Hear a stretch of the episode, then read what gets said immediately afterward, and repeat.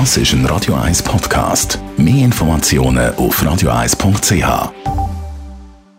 Die grünen Minuten auf Radio 1 werden präsentiert von Energie 360 Grad. Nachhaltige Energie und Mobilitätslösungen für die Welt vom Morgen. Energie360.ch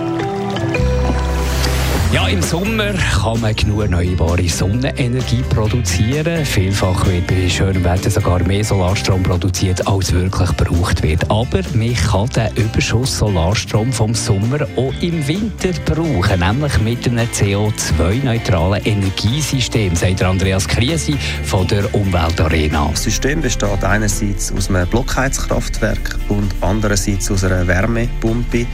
Und der Übernahme nennt man dann Hybridbox, also Hybrid 2 in einem. Die sogenannte Hybridbox wird dann mit erneuerbarem Gas, also synthetischem Gas aus erneuerbaren Quellen betrieben und produziert einerseits eben Wärme, die man braucht im Winter, andererseits aber auch Strom.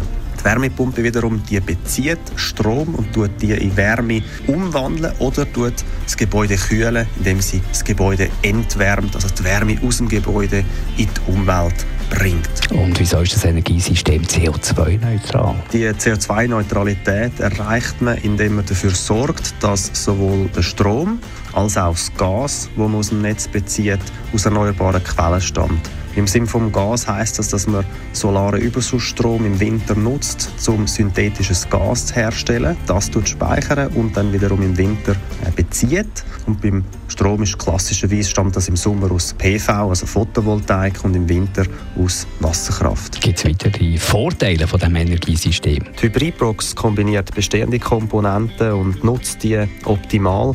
So unter anderem die Wetterdaten. Steht ein Kälteeinbruch bevor, wird der Wärmespeicher Speicher entsprechend stark vorgeheizt, sodass weniger Gas für die Spitzenabdeckung gebraucht wird.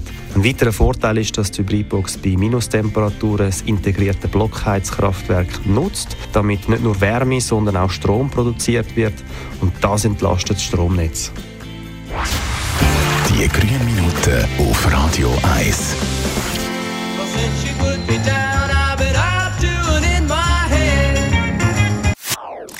Das ist ein Radio 1 Podcast. Mehr Informationen auf radio1.ch.